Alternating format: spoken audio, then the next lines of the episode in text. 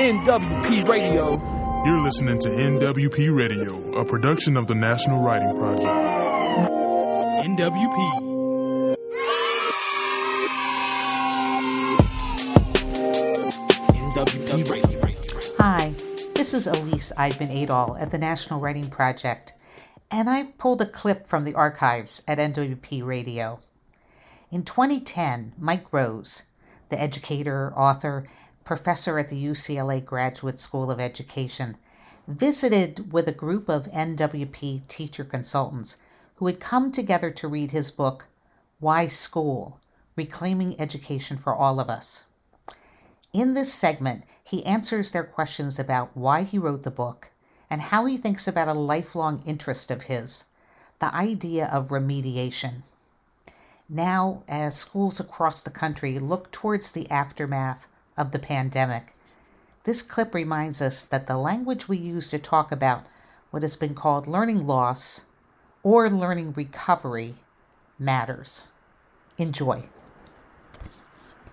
I wrote the book because it just seems to me that our public discussion about education is so thin and often negative. Now, this is a theme that I, I've been worried about for a while. The way we talk about school matters.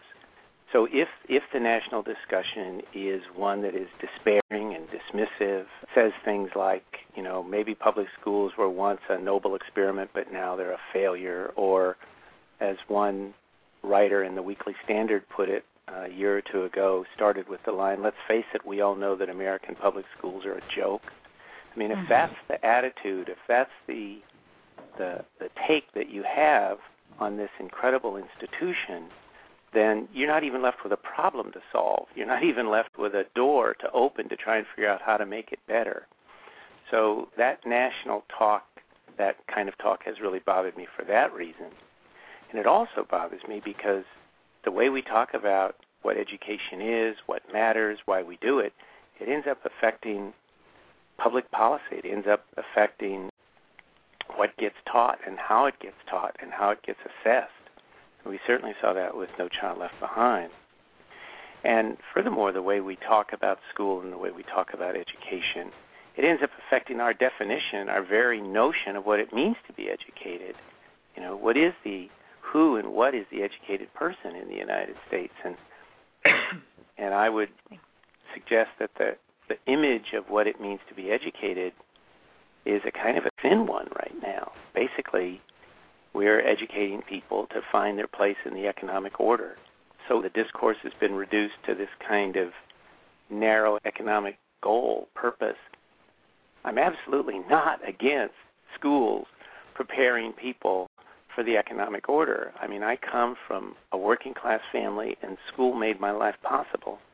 It's just that if that's the only motive, then think of all that gets shut out the intellectual growth and learning how to learn, the civic motive, the moral and ethical motive, learning for aesthetic purposes, learning to learn how to learn with other people.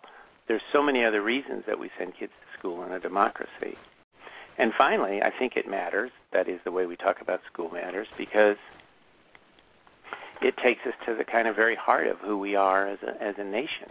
I mean, I, I do think that the schools are one of our central institutions. And the way we talk about school and the purpose of school, I think, begins to affect our sense of just who we are and and and what we want to become. In the, it seems to me that in a democratic society, in a in a in a society that values people having a second chance, that believes that people should be able to return to something, to give it another shot, and that's that's very central to our notion of ourselves, this notion of a second chance society.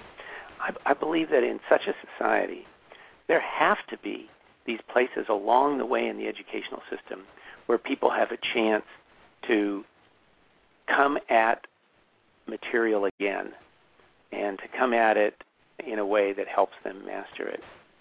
Furthermore, in an educational system that is like ours, that is, that is so vast and that operates with such varied levels of quality. I mean, obviously, if you go to a fluent schooling K through 12 in, in well-to-do neighborhoods, the kind of education you're going to get might be quite different if you're in in if you come from a, from a poor area where schools are understaffed and under-resourced and there's a lot of turnover and all of that. So there's a lot of variation in preparation, just as there's there's wide variation and ever-growing variation between rich and poor. So if you have these kinds of disparities, then you absolutely need to have some kinds of institutional spaces that attempt to redress those disparities.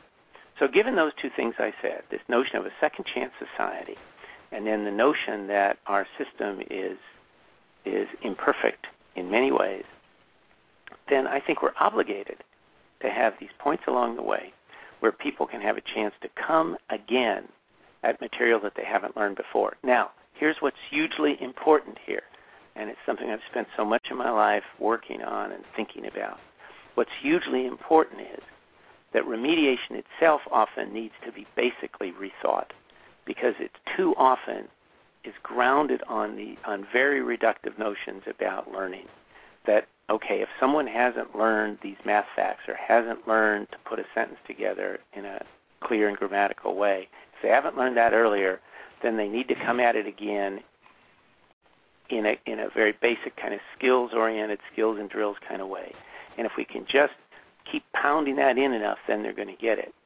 Some of the notions that we have about language and cognition related to remediation have been huge barriers in getting us to think about this second chance in really more robust and exciting ways, where we create the conditions where we immerse people in rich reading and writing, but we think of ways to to scale it down, to bring it to where they are, to think of ways to engage them with it, to provide a lot of scaffolding and in other words, to immerse them right away in the richness of reading and writing, appropriately designed and engineered for where they are, and then moving them toward a greater kind of proficiency. So I favor the notion of remediation, but I'm the first to admit that often the way we do it is not effective. There's lots of ways that we're we're not doing well by big chunks of the population in our schools poor kids, immigrant kids, working class students of color, working class white kids. So there's so there's lots that needs to be done. And that's what reform is all about, right? So the reform impulse is a good impulse. The, the citizenry scrutinizing its institutions is essential, but the form it's taken, this focus on on particular kinds of tests with huge stakes in them, the negative, despairing language about schools, the kind of teacher bashing rhetoric that has emerged, those are just not the elements of truly productive and generative reform. So you can be in favor of reform as a necessary part of a democratic society, but certainly take issues with, with the shape uh, and the language and the ideology uh, and assumptions of a particular reform moment. You're listening to NWP Radio, a production of the National Writing Project. NWP.